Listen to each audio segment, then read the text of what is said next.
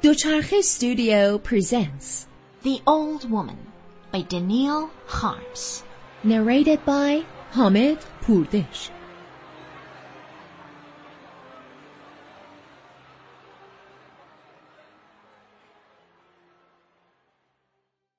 In the courtyard, an old woman is standing and holding a clock in her hands. I walk through, past the old woman, stop and ask her, What time is it? Have a look, the old woman says to me. "I'll look and see that there are no hands on the clock. There are no hands here, I say. The old woman looks at the clock face and tells me. It's now a quarter to three. The old woman shouts something after me, but I walk on without looking round. I go out onto the street and walk on the sunny side. The spring sun is very pleasant. I walk on, screwing up my eyes and smoking my pipe. On the corner of Sadovaya, I happen to run into Sakardin Mikhailovich. We say hello, stop, and talk for a long time. I get fed up with standing on the street, and I invite Sakardin Mikhailovich into a cellar bar. We drink vodka, eat hard-boiled eggs and sprats, and then say goodbye, and I walk on alone. At this point, I remember that I had forgotten to turn off the electric oven at home. This is very annoying. I turn round and walk home. The day had started so well, and this was the first misfortune. I had not to have taken to the street. I get home, take off my jacket, take my watch out of my waistcoat pocket, and hang it on a nail. Then I'll lock the door and lie down on the couch. I shall recline and try to get to sleep. The offensive shouting of urchins can be heard from the street. I lie there thinking of various means of execution for them. My favorite one is to infect them all with tetanus so that they suddenly stop moving. Their parents can drag them all home. They will lie in their beds unable even to eat because their mouth won't open. They will be fed artificially. After a week, the tetanus can pass off, but the children will be so feeble that they will have to lie in their beds for a whole month. Then they will gradually start to recover, but I shall infect them with a second dose of tetanus. They will all croak. I lie on a couch with my eyes open, and I can't get to sleep. I remember the old woman with the clock whom I saw today in the yard, and feel pleased that there were no hands on her clock. Only the other day in the second-hand shop I saw a revolving kitchen clock and its hands were made in the form of a knife and fork. Oh my god, I still haven't turned off the electric oven! I jump up and turn it off and then I lie down again on the couch and try to get to sleep. I close my eyes. I don't feel sleepy. The spring sun is shining in through the window, straight onto me. I start to feel hot. I get up and sit down in the armchair by the window. now I feel sleepy, but I'm not going to sleep. I get hold of a piece of paper and a pen and I'm going to write. I feel within me a terrible power. I thought it all over as long ago as yesterday. It'll be the story about a miracle worker who is living in our time and who doesn't work any miracles. He knows that he's a miracle worker and he can perform any miracle, but he doesn't do so. He's thrown out of his flat and he knows that he only has to wave a finger and the flat will remain his, but he doesn't do this. He submissively moves out of the flat and lives out of the town in a shed. He is capable of turning this shed into a fine brick house, but he doesn't do this. He carries on living in the shed and eventually dies without having done a single miracle in the whole of his life. I just sit and rub my hands with glee. Sakardin Mikhailovich will burst with envy. He thinks that I'm beyond writing anything of genius. Now then, now then, to work. Away with any kind of sleep and laziness. I shall write for eighteen hours straight off. I'm shaking all over with impatience. I'm not able to think out what has to be done. I needed to take a pen and a piece of paper, but I grabbed various objects, not all those that I needed. I ran about the room, from the window to the table, from the table to the oven, from the oven again to the table, then to the divan and again to the window. I was gasping from the flame which was ablaze in my breast. It's only five o'clock now. The whole day is ahead. And the evening, and all night is. I stand in the middle of the room. Whatever am I thinking of? Why, it's already twenty past five. I must write. I move to the table. I move the table towards the window and sit down at it. A sheet of squared paper is in front of me. In my hand is a pen. My heart is still beating too fast and my hand is shaking. I wait so as to calm down a little. I put down my pen and fill my pipe. The sun is shining right in my eyes. I squint and light up my pipe. And now a crow flies past the window. I look out of the window onto the street and see a man with an artificial leg walking along the pavement. He's knocking loudly with his leg and his stick. So, I say to myself, continuing to look out of the window. The sun is hiding behind the chimney of the building opposite. The shadow of the chimney runs along the roof, flies across the street and falls on my face. I should take advantage of this shadow and write a few words about the miracle worker. I grab the pen and write. The miracle worker was on the tall side. Nothing more can I write. I sit until I start feeling hungry. Then I get up and go over to the cupboard where I keep my provisions. I rummage there but find nothing. A lump of sugar and nothing more. Someone is knocking at the door. Who's there? No one answers me. I open the door and see before me the old woman who in the morning had been standing in the yard with the clock. I'm very surprised and cannot say anything. So here I am, says the old woman and comes into my room. I stand by the door and don't know what to do.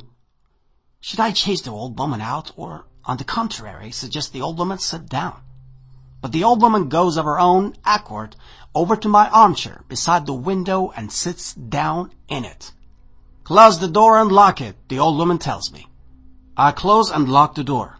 Kneel, says the old woman, and I get down on my knees. But at this point, I begin to realize the full absurdity of my position. Why am I kneeling in front of some old woman? And indeed, why is this old woman in my room and sitting in my favorite armchair? Why hadn't I chased this old woman out? Now, listen here, I say. What right have you to give the orders in my room and what's more, boss me about? I have no wish at all to be kneeling. And you don't have to says the old woman. Now you must lie down on your stomach and bury your face in the floor. I carried out her bidding straight away. I see before me accurately traced squares. Discomfort in my shoulder and my right hip forces me to change position. I'd been lying face down and now with great difficulty I get up onto my knees. All my limbs have gone numb and will scarcely bend. I look round and see myself in my own room, kneeling in the middle of the floor. My consciousness and memory are slowly returning to me. I look round the room once more and see that it looks as though someone is sitting in the armchair by the window. It's not very light in the room because it must be the white nights now. I peer attentively. Good Lord, is it really that old woman is still sitting in my armchair? I crane my neck round and have a look.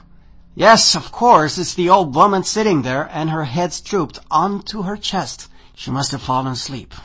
I pick myself up and hobble over towards her. The old woman's head is drooping down onto her chest. Her hands are hanging down the sides of the armchair. I feel like grabbing hold of this old woman and shoving her out of the door. Listen, I say, you are in my room. I need to work. I'm asking you to leave. The old woman doesn't budge. I bend over and look at the old woman in the face. Her mouth is half open and from her mouth protrudes a displaced set of dentures. And suddenly, it all becomes clear to me. The old woman has died. A terrible feeling of annoyance comes over me. What did she die in my room for? I can't stand dead people. And now, having to mess about with this carrion, having to go and talk to the caretaker and the house manager to explain to them why this old woman was found in my place. I look at the old woman with hatred. But perhaps she wasn't dead after all. I feel her forehead. Her forehead is cold. Her hand also. Now, what am I supposed to do? I light up my pipe and sit down on the couch. A mindless fear is rising up in me. What a swine! I say out loud. The dead old woman is sitting in my armchair like a sack. Her teeth are sticking out of her mouth. She looks like a dead horse. What a revolting spectacle, I say, but I can't cover the old woman with a newspaper because anything might go under the newspaper. Movement could be heard through the wall. It's my neighbor getting up, the engine driver. I've quite enough on my plate without him getting wine that I've got a dead old woman in my room. I listen closely to my neighbor's footsteps. Why is he so slow? It's past five already. It's high time he went off. My God, is making a cup of tea. I can hear the noise of primus through the wall. Oh, I wish the blessed engine driver would hurry up and go. I pull my legs up on the couch and lie there. Eight minutes go by, but my neighbor's sears is still not ready and the primus is making a noise. I close my eyes and doze. I dream that my neighbor has gone out and I, together with him, go out onto the staircase and I slam the door behind me on its spring lock. I haven't got the key and I can't get back into the flat. I shall have to knock and wake up the rest of the tenants, and that is not a good thing at all. I'm standing on the landing, thinking what to do, and suddenly I see that I have no hands. I incline my head so as to get a better look to see whether I have any hands, and I see that on one side, instead of a hand, a knife is sticking out, and on the other side, a fork. So, I'm saying to Sakhartin Mikhailovich, who for some reason is sitting there on a folding chair. So, do you see, I say to him, the sort of hands I have? But Sakhartin Mikhailovich sits there in silence, and I can see that this is not the real Sakhartin Mikhailovich, but his clay semblance. At this point, I wake up and immediately realize that I'm lying in my own room, on the couch, and that, by the window, in the armchair, sits a dead old woman. I quickly turn my head in her direction. The old woman is not in the armchair. I gaze at the empty armchair and I'm filled with a wild joy. So that means all this was a dream. Except, where did it start? Did an old woman come into my room yesterday? Perhaps that was a dream as well. I came back yesterday because I had forgotten to turn off the electric oven. But perhaps that was a dream as well. Ah, in any case, it's marvelous that I don't have a dead old woman in my room, and that means I won't have to go to the house manager and bother about the corpse. But still, how long had I been asleep? I looked at my watch. Half past nine. Must be morning. Good Lord, uh, the things that can happen in dreams. I lowered my legs from the couch, intending to stand up, and suddenly caught sight of the dead old woman lying on the floor behind the table beside the armchair. She was lying face up, and her dentures, which had jumped out of her mouth, had one tooth digging into the old woman's nostril. Her arms were tucked under her torso and were not visible, and from under her disordered skirt protruded bony legs in white, dirty woolen stockings. What a swine! I shouted and running over to the old woman, kicked her on the chin. The set of dentures flew off into the corner. I wanted to kick the old woman again, but was afraid that marks would remain on her body and that, uh, subsequently, it might be decided that it was I who had killed her. I moved away from the old woman, sat down on the couch, and lit my pipe. Thus twenty minutes went by. Now it had become clear to me that, come what may, the matter would be put in the hands of a criminal investigation, and that in the bungling which would follow I would be accused of murder. The situation was turning out to be serious. And then there was that cake as well. I went over to the old woman again, leaned over and started to examine her face. There was a small dark bruise on her chin. No, nothing much could be made of that. What of it? Perhaps the old woman had bumped into something when she was still alive. I calm down a little and begin pacing the room, smoking my pipe and ruminating over my situation. I pace up and down the room and start feeling a greater and greater hunger. I even start shaking from hunger. Once more I rummage in the cupboard where my provisions are kept, but I find nothing except a lump of sugar. I put out my wallet and count my money. Eleven rubles. That means I can buy myself some ham sausage and bread and still have enough for tobacco. I adjust my tie, which had got disarranged in the night, pick up my watch, put on my jacket, go out into the corridor, painstakingly lock the door of my room, put the key in my pocket, and go out onto the street. Before anything else, I have to eat something. Then my thoughts will be clearer, and then I'll do something about this carrion. On the way to the shop, I keep on thinking. Shouldn't I go and see Sakardin Mikhailovich and tell him all about it, and perhaps together we could think out what to do? But I turned this idea down on the spot, because there are things which has to be done alone, without witnesses. There was no ham sausage in the shop, and I bought myself half a kilo of saveloys. There was no tobacco either. From the shop I went to the bakery. There were a lot of people in the bakery, and there was a long queue waiting at the cash desk. I immediately frowned, but I still joined the queue. The queue moved very slowly and then stopped moving altogether because some sort of a row had broken out at the cash desk. I pretended not to notice anything and stared at the back of a nice young lady who was standing in the queue in front of me. The young lady was obviously very inquisitive. She was craning her neck first to the right and then to the left, and she kept standing on tiptoe so as to get a better view of what was happening at the cash desk. Eventually she turned round to me and said, you don't know what's going on there, do you? I'm afraid I don't. I answered as dryly as possible. The young lady twisted herself from side to side and finally, again, addressed me. You wouldn't like to go up there and find out what's happening, would you? I'm afraid it doesn't concern me in the slightest, I said, even more dryly. What do you mean? It doesn't concern you? exclaimed the young lady. You're being held up in the queue yourself because of it, aren't you? I made no reply and merely bowed slightly. The young lady looked at me with great attention. Of course, it's not a man's job to queue for bread, she said. I'm sorry for you having to stand here. You must be a bachelor. Yes, I'm a bachelor, I replied, somewhat taken back, but automatically continuing to answer somewhat dryly, with a slight bow at the same time. The young lady again looked me up and down, and suddenly, touching me on the sleeve, she said, let me get what you need, and you can wait for me outside. This threw me completely. Thank you, I said. It's extremely kind of you, but really, I could do it myself. No, no, said the young lady. You go outside. What were you intending to buy? Well then, I said, I was intending to buy half a kilo of black bread, only of the round sort, uh, the cheapest one. I prefer it.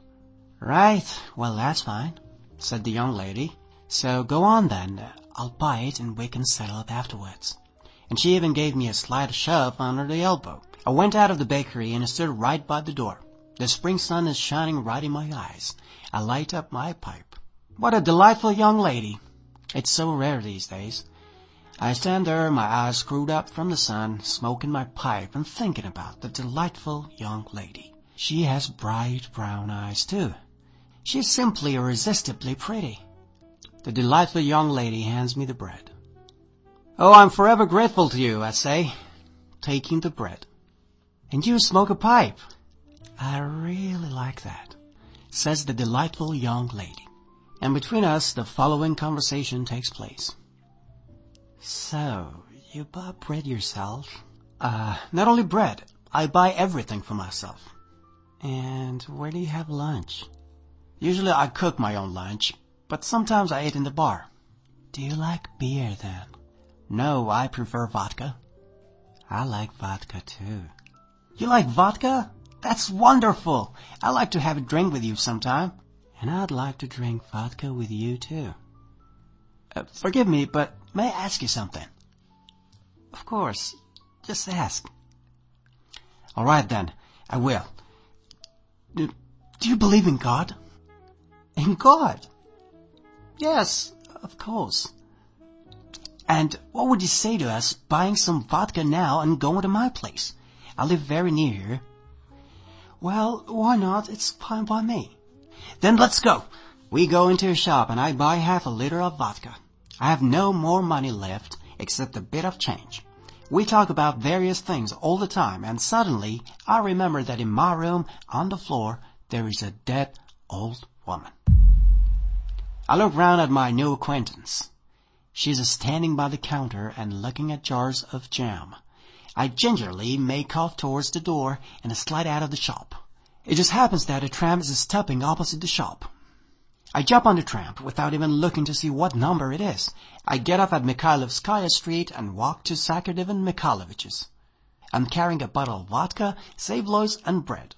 Sakardin Mikhailovich opened the door to me himself. He was wearing his dressing gown with nothing on underneath. His Russian boots with the tops cut off, and his fur hat with ear flaps, but the ear flaps were turned up and tied in a bow on top. Jolly good, said Sakardin Mikhailovich on seeing that it was me. I'm not dragging you away from your work, I asked. No, no, said Sakardin Mikhailovich. I wasn't doing anything. I was just sitting on the floor. Well, you see, I said to Sakardin Mikhailovich, I've popped round to you with vodka and a bite to eat. If you have no objection, let's have a drink. Fine, said Sakardin Mikhailovich. Come in. We sent through to his room. I opened the bottle of vodka, and Sakardin Mikhailovich put two glasses and a plate of boiled meat on the table. I've got some saveloys here, I said. So, how shall we eat them? Raw, or shall we boil them?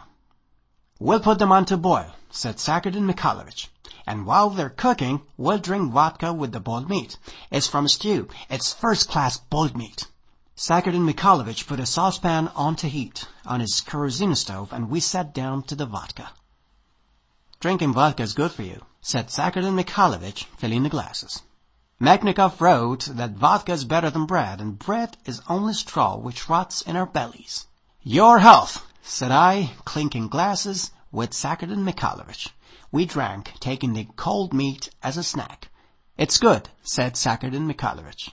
But at the moment, something in the room gave out a sharp crack. What's that? I asked. We sat in silence and listened. Suddenly there was another crack.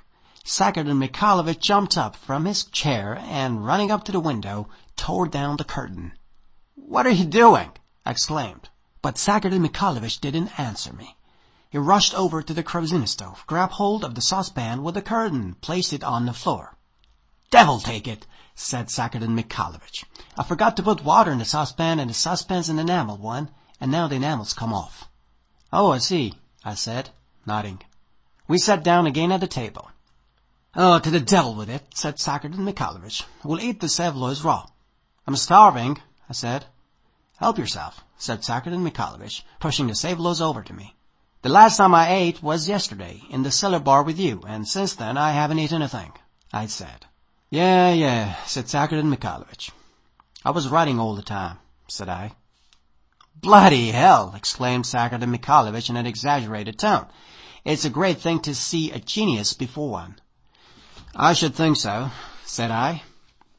Did you get much done? asked Sakardin Mikhailovich. Yes, said I. I got through a mass of paper. To the genius of our day, said Sakardin Mikhailovich, lifting his glass. We drank. Sakardin Mikhailovich ate boiled meat, and I the saveloys. Having eaten four saveloys, I lit my pipe and said, You know, I came to see you to escape from persecution. Who was persecuting you? asked Sakardin Mikhailovich. A lady, I said. But as Sakardin Mikhailovich didn't ask me anything and only poured vodka into his glass in silence, I went on. I met her in a bakery and immediately fell in love. Is she attractive? asked Sakardin Mikhailovich. Yes, said I. Just my type. We drank and I continued. She agreed to go to my place and drink vodka. We went into a shop, but I had to make a run for it out of the shop and quiet. Didn't you have enough money? No, I had just enough money, I said, but I remembered that I couldn't let her into my room. What? Do you mean you had another woman in your room? asked Sakardin Mikhailovich. Yes, if you like. There is another woman in my room, I said with a smile. Now I can't let anyone into my room. Get married, then you can invite me to the reception, said Sakardin Mikhailovich. No, I said, snorting with laughter. I'm not going to get married to this woman. Well then, marry the one from the bakery, said Sakardin Mikhailovich. Why are you so keen to marry me off? said I. So what then? said Sakardin Mikhailovich, filling the glasses. Here's to your conquests! Clearly, the vodka was starting to have its effect on us. Sakardin Mikhailovich looked off his fur hat with the ear flaps, and I slung it onto the bed. I got up and paced round the room, already experiencing a certain amount of head spinning. How do you feel about the dead? I asked Sakardin Mikhailovich. Completely negatively, said Mikhailovich. I'm afraid of them. Yes, I can't stand dead people either, I said. Give me a dead person, and assuming he's not a relative of mine, I would be bound to boot him one. You shouldn't kick corpses, said Sakardin Mikhailovich. I will give him a good booting right in the chops, said I. I cannot stand dead people or children. Yes, children are vile, agreed Sakardin Mikhailovich. But which do you think are worse, the dead or children? I asked. Children are perhaps worse. They get in our way more often. The dead at least don't burst into our lives, said Sakardin Mikhailovich. They do burst in! I shouted and immediately stopped speaking. Sakardin Mikhailovich looked at me attentively. Do you want some more vodka? he asked. No, I said, but recollecting myself, I added, No, thank you. I don't want any more. I came over and sat down again at the table. For a while, we were silent. I want to ask you, I say finally, do you believe in God? A transverse wrinkle appears on Sakardin Mikhailovich's brow, and he says, There is such a thing as bad form. It's bad form to ask someone to lend you fifty rubles if you have noticed him just putting two hundred in his pocket.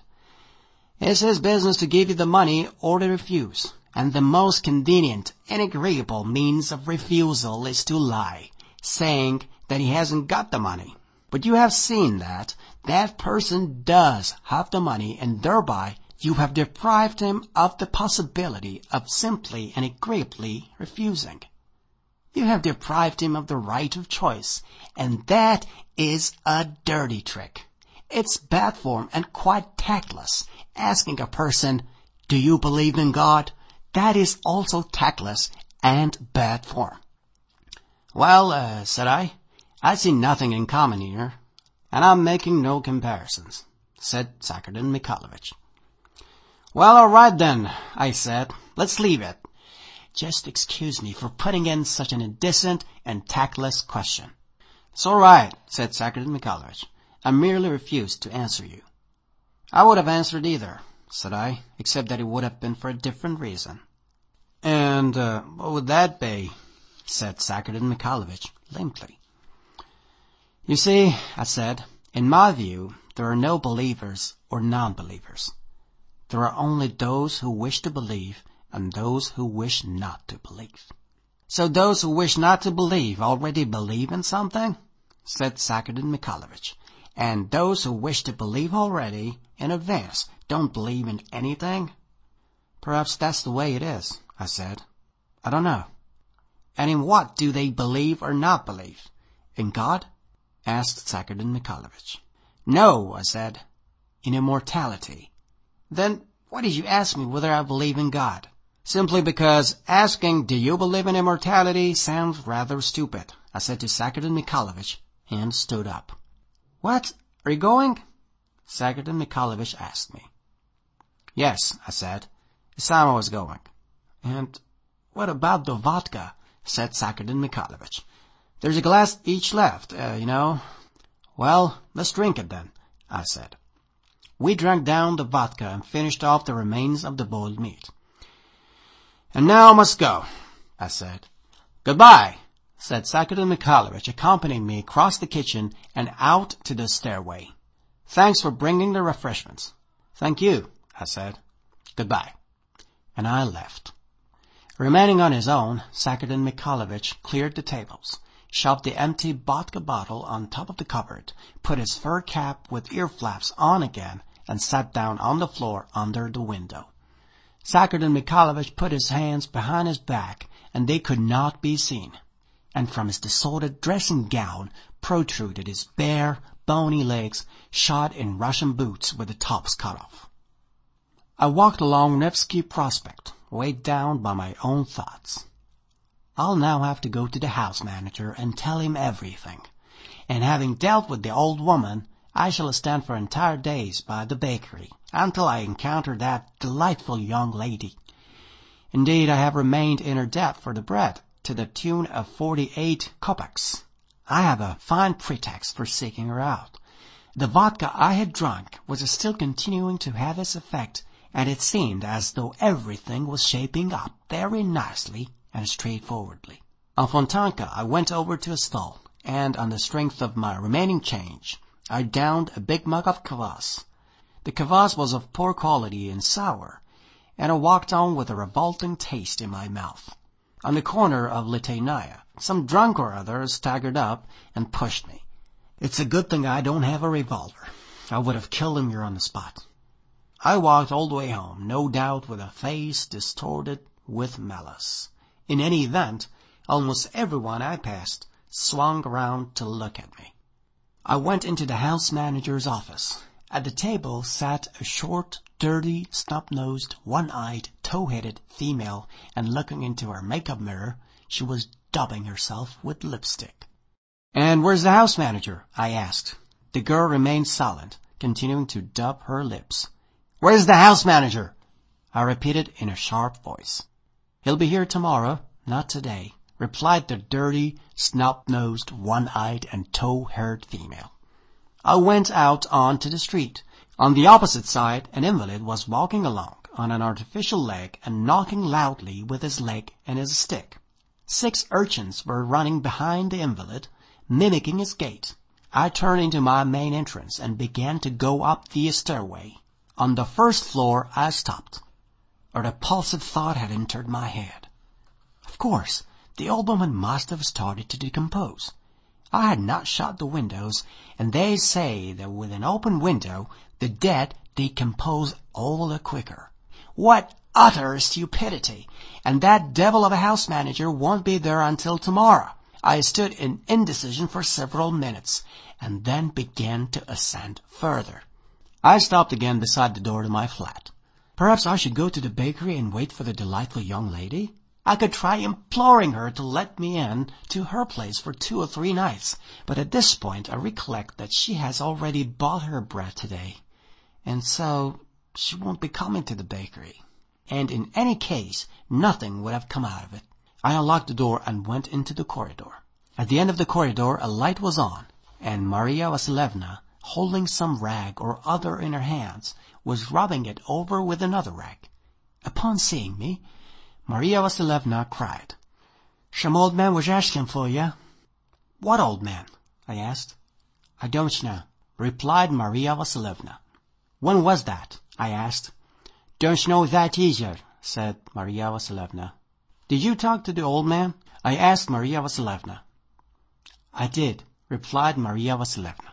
"So how come you don't know when it was?" said I. "Two hours ago," said Maria Vasilievna. And what did this old man look like? Don't you know that either? said Maria Vasilievna and went off to the kitchen. I went over to my room. Suppose, I thought, the old woman has disappeared. I shall go into any room and there's no old woman there. Oh my God, do miracles really not happen? I unlocked the door and started to open it slowly. Perhaps it only seemed that way, but the sticky smell of decomposition in progress hit me in the face.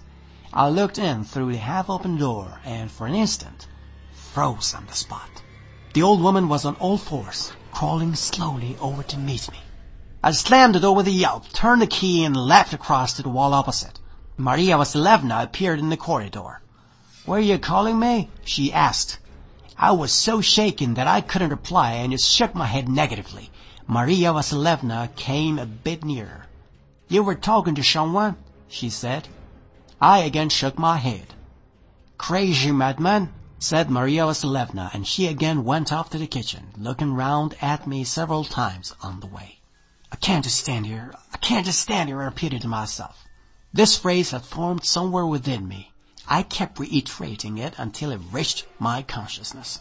No, I can't just stand here, I said to myself, but carried on standing there, as though paralyzed.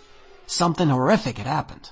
But there was now the prospect of dealing with something that perhaps was even more horrific than what had already occurred. My thoughts were spinning in a vortex, and I could see only the malicious eyes of the dead old woman slowly crawling towards me on all fours. Burst into the room and smashed the old woman's skull in, That's what needs to be done. I even gave the place the once over and was relieved to see a croquet mallet which, for some unknown reason, had been standing in the corner of the corridor for nearly a year. Grabbed the mallet, burst it in a room, and bang! My shivering had not passed off. I was standing with my shoulders arched from an inner cold. My thoughts were jumping and jumbled, backtracking to their point of departure, and again jumping ahead and taking over new spheres, and I stood, lending an ear to my own thoughts, and remaining as though to one side of them, as though not their controller. The dead, my own thoughts explained to me, are a category to be reckoned with. A lot of use calling them dead. Rather, they should be called the undead. They need to be watched and watched. Ask any mortuary watchman. What do you think is put there for? Only for one thing. To keep watch so that the dead don't crawl all over the place. There can even occur what are, in a certain sense, amusing incidents. One deceased crawled out of the mortuary while the attendant, on management's orders, was taking his bath crawled into the disinfection room and ate up a heap of bed linen. The disinfectors dished out a damn good thrashing to the deceased in question, but as for the ruined linen, they had to settle up for that out of their own pockets. And another deceased crawled as far as the maternity ward and so frightened the inmates that one child bearer produced a premature fetus on the spot while the deceased pounced smartly on the fruits of the miscarriage and began to devour it champing away vigorously. And when a brave nurse struck the deceased on the back with a stool, he bit the said nurse on the leg and she soon died from infection by corpse poisoning. Yes, indeed, the dead are a category to be reckoned with, and with them you certainly have to be on the quick side. Stop! said I to my own thoughts. You are talking nonsense. The dead are immobile. All right then, my own thoughts said to me. Just you enter your room and you'll soon find what you call an amiable dead person. An unexpected stubbornness within me began speaking. All right, I will, I replied resolutely to my own thoughts. Just you try, my own thoughts said to me derisively. This derision definitely enraged me. I grabbed the croquet mallet and rushed towards the door. Hold on a moment! My own thoughts yelled at me but I had already turned the key and unlocked the door. The old woman was lying in the doorway, her face pressed against the floor. Croquet mallet raised, I stood at the ready. The old woman wasn't moving. My trembling passed off and my thoughts were flowing clearly and logically. I was in control. First of all, shut the door. I committed myself. I pulled the key from the outer side of the door and put it into the inner side. I did this with my left hand, while in my right hand I held a croquet mallet and the whole time did not take my eyes off the old woman. I turned the key in the door and, carefully stepping over the old woman, stepped out into the middle of the room. Now you and I will settle things, said I. A plan had occurred to me, one to which murderers and detective stories and reports in the newspapers usually resort. I simply wanted to hide the old woman in a suitcase, carry her off out of the town, and dump her in a bog. I knew one such place. I had a suitcase under the couch. I dragged it out and opened it. There were a few assorted things in it. Several books, an old felt hat, and some torn underwear. I unpacked all this on the couch. At this moment, the outside door slammed loudly, and it seemed to me that the old woman shuddered. I immediately jumped up and grabbed the croquet mallet. The old woman is lying there quietly. I'm standing and listening intently. It is the engine driver who has just come back. I can hear him walking about in his room. That's him going along the corridor to the kitchen. If Maria Vasilevna tells him all about my madness, it will do no good. It is a devilish nuisance. I'd better go along to the kitchen and reassure them by my appearance. I again strode over the old woman, placed the mallet right by the door so that on my return, without even entering the room, I could have the mallet in my hands and went out into the corridor. Voices came towards me from the kitchen, but the words were not audible. I shut the door to my room behind me and cautiously went off to the kitchen. I wanted to find out what Maria Vasilevna and the engine driver were talking about. I passed down the corridor quickly and slowed my steps near the kitchen. The engine driver was speaking. Evidently he was talking about something which had happened to him at work. I went in. The engine driver was standing with a towel in his hands and speaking, while Maria Vasilievna was sitting on a stool listening. Upon seeing me, the engine driver waved at me. Hello there, hello there, Matvey Filipovich, I said to him and went on through to the bathroom. So far, everything was safe enough. Maria Vasilievna was used to my strange ways, and may even have forgotten this latest incident. Suddenly it dawned upon me that I had not locked the door. What if the old woman should crawl out of her room? I rushed back, but recollected myself in time, and, so as not to alarm the tenants, ambled through the kitchen at a leisurely step.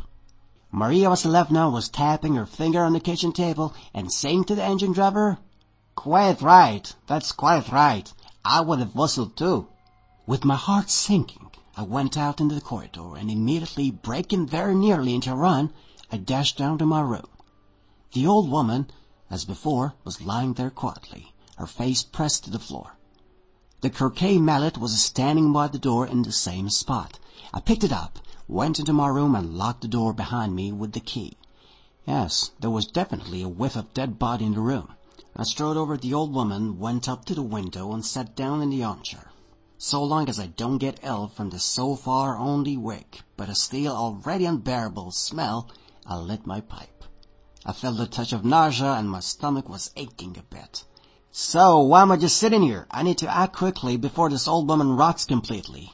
But in any case, I need to be careful shoving her into the suitcase, because while we're at it, she could take a nip at my hand. And as for dying from corpse poisoning, no thank you. Hey, Thought, I suddenly exclaimed. I'd like to see what you would bite me with. Your teeth are over there anyway. I leaned over in the armchair and looked into the corner on the other side of the window where, by my reckoning, the old woman's set of dentures must be. But the false teeth were not there. I thought for a bit. Perhaps the dead old woman had been crawling about my room looking for her teeth. Perhaps she had even found them and stuck them back into her mouth. I took the croquet mallet and poked around in the corner with it. No, the dentures had gone. Then I pulled out of the cupboard a thick flannelette sheet and went over to the old woman. The croquet mallet I held at the ready in my right hand, and in my left I held the flannelette sheet. This dead old woman was arousing a squeamish feeling of fear. I raised her head with the mallet. Her mouth was open, the eyes rolled upwards, and on the whole of her chin, where I had landed my kick, a big dark bruise was spreading. I looked into the old woman's mouth. No, she had not found her dentures. I released her head. The head dropped and knocked against the floor. Then I spread the flannelette sheet out on the floor and pulled it over to the old woman herself. Then with my foot and the croquet mallet I turned the old woman over by way of her left side onto her back. Now she was lying on the sheet. The old woman's legs were bent at the knees and her fists clasped to her shoulders. The old woman seemed to be lying on her back, like a cat, ready to defend herself from a predatory eagle. Quickly, away with this carrion! I rolled the old woman up in the thick sheet and picked her up in my arms. She turned out to be lighter than I had thought. I put her down into the suitcase and tried to close it. I now expected all kinds of difficulties, but the lid closed comparatively easily. I clicked down the locks on the case and straightened up. The suitcase is standing before me with a totally decorous air as though it contains clothes and books. I took hold of it by the handle and tried to lift it. Yes, of course, it was heavy, but not excessively so. I could certainly carry it to the tram. I looked at my watch. Twenty past five. That's fine. I sat down in the armchair so as to have a breather and finished smoking my pipe. Obviously the saveloys which I had eaten today had been a bit off, since my stomach was aching more and more. But perhaps this was because I had eaten them raw? But perhaps my stomach ache was purely nervous. I sat there smoking, and minute after minute goes by. The spring sun is shining in through the window when I screw up my eyes against its rays. Now it is hiding behind the chimney of the building opposite, and the shadow of the chimney runs along the roof, flies across the street, and falls right on my face. I recall how yesterday at the same time I was sitting writing my story. Here it is. The squared paper and on it the inscription in tiny handwriting. The miracle worker was on the tall side. I looked out of the window. An invalid was walking along the street on an artificial leg, knocking loudly with his leg and with a stick. Two workmen and an old woman with them were holding their sides, guffawing at the invalid's ridiculous gait. I got up. It was time. Time to be on my way. Time to take the old woman off to the back. I still needed to borrow some money from the engine driver. I went out into the corridor and went up to his door. Matvey Filipovich, are you in? I asked. I'm in, replied the engine driver. Excuse me then, Matvey Filipovich, you don't happen to have plenty of money on you, do you? I get paid the day after tomorrow. You couldn't lend me thirty rubles, could you? I could, said the engine driver, and I could hear him jangling keys as he unlocked some box or other. Then he opened the door and held out a new red thirty ruble note. Thank you very much, Matvey Filipovich, I said. That's all right, eh, that's all right, said the engine driver. I stuffed the money in my pocket and returned to my room. The suitcase was calmly standing on the same spot. Now then, on our way, without further ado, I said to myself. I took the suitcase and went out of the room. Maria Vasilievna caught sight of me with the suitcase and shouted, Where are you off to? To see my aunt, said I. Will you soon be back? asked Maria Vasilievna. Yes, I said. I just have to take some clothes over to my aunt. I'll be back maybe even today. I went out onto the street. I got safely to the tram, carrying the suitcase first in my right hand, then in my left. I got onto the tram from the front passenger space of the rear car and began waving the conductress over so that she should come and take the money for my ticket and baggage. I didn't want to pass my single 30 ruble note down the whole car and couldn't bring myself to leave the suitcase and myself walk through the conductress. The conductress came over to me onto the front platform and declared that she had no change. I had to get off at the very first stop. I stood there fuming as I was waiting for the next tram.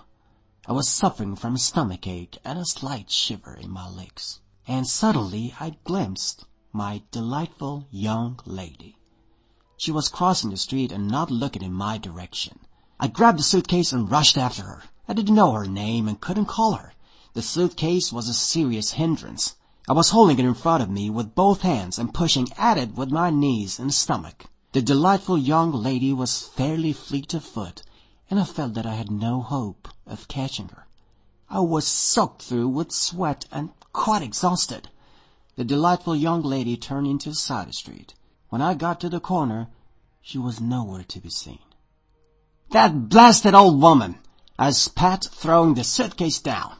The sleeves of my jacket were soaked through with sweat and they stuck to my arms. I sat clown on the suitcase and, pulling out my handkerchief, I wiped my neck and face with it. Two urchins stopped in front of me and began looking at me. I put on a calm face and looked attentively at the nearest gateway, as though waiting for someone. The urchins were whispering and making rude gestures toward me. A wild fury smothered me. May they be infected with tetanus. And so, because of these obnoxious urchins, I stand up, lift the suitcase, take it over to the gateway, and peer into it. I affect a surprised face, get out my watch, and shrug my shoulders. The urchins were observing me from Alko. I once more shrug my shoulders and peer into the gateway. That's strange. I say aloud, I take the suitcase and drag it to the tram stop. I arrived at the station at five to seven. I take a return ticket to Lisiy Nos and get on to the train. In the carriage, apart from me, there are two others. One evidently is a workman. He is tired and asleep, his cap all over his eyes. The other is quite a young fellow, dressed like a village dandy. Under his jacket is wearing a pink Russian shirt, and from underneath his cap protrudes a curly quiff. He is smoking a Russian cigarette, stuck into a bright green plastic holder. I have such spasms in my stomach that I clench my fists as not to groan out loud from the pain. two militiamen are leading some citizen or other along the platform under arrest. He is walking with his hands behind his back and his head drooping. The train moves off. I look at my watch. Ten past seven. Oh, with what pleasure will I dump this old woman in the bug. It's a pity only that I didn't bring a stick with me, as the old woman is bound to need a few shoves. The dandy in the pink shirt keeps looking at me impudently.